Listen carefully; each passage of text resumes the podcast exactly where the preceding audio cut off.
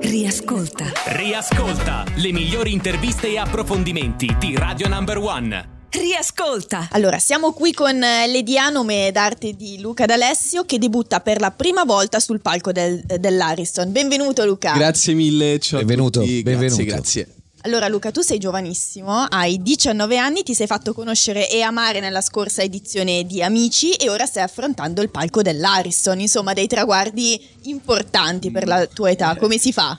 Molto importante, conta che sono il più piccolo del festival. Ah. Pensa Ah, te. proprio il più piccolo? Sono il più piccolo Prossimo del anno al festival. Senato. No, eh.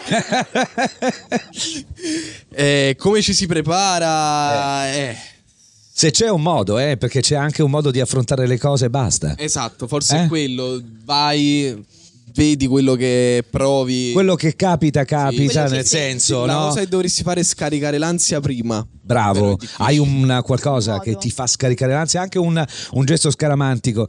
Parlo anche, no?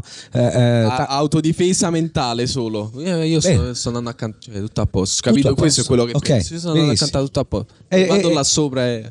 E vabbè, ma è, ma è- ma è normale, ma è giusto. Se non ci fosse la paura, eh, sarebbe un guaio, ragazzi. no? D'accordo, sono Eh, Se non ci fosse la d'accordissimo. paura, sarebbe un guaio.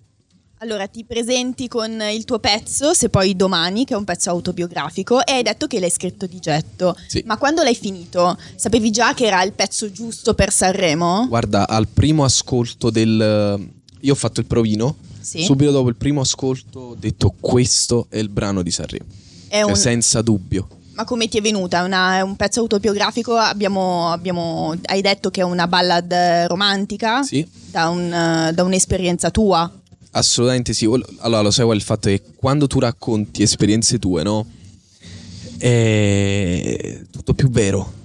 Sì. è tutto più sentito. Quindi mm, io appena ho sentito come proprio l'inizio del ritornello e la fine ho detto no, ci credo. Cioè questo è proprio il pezzo di Sanremo.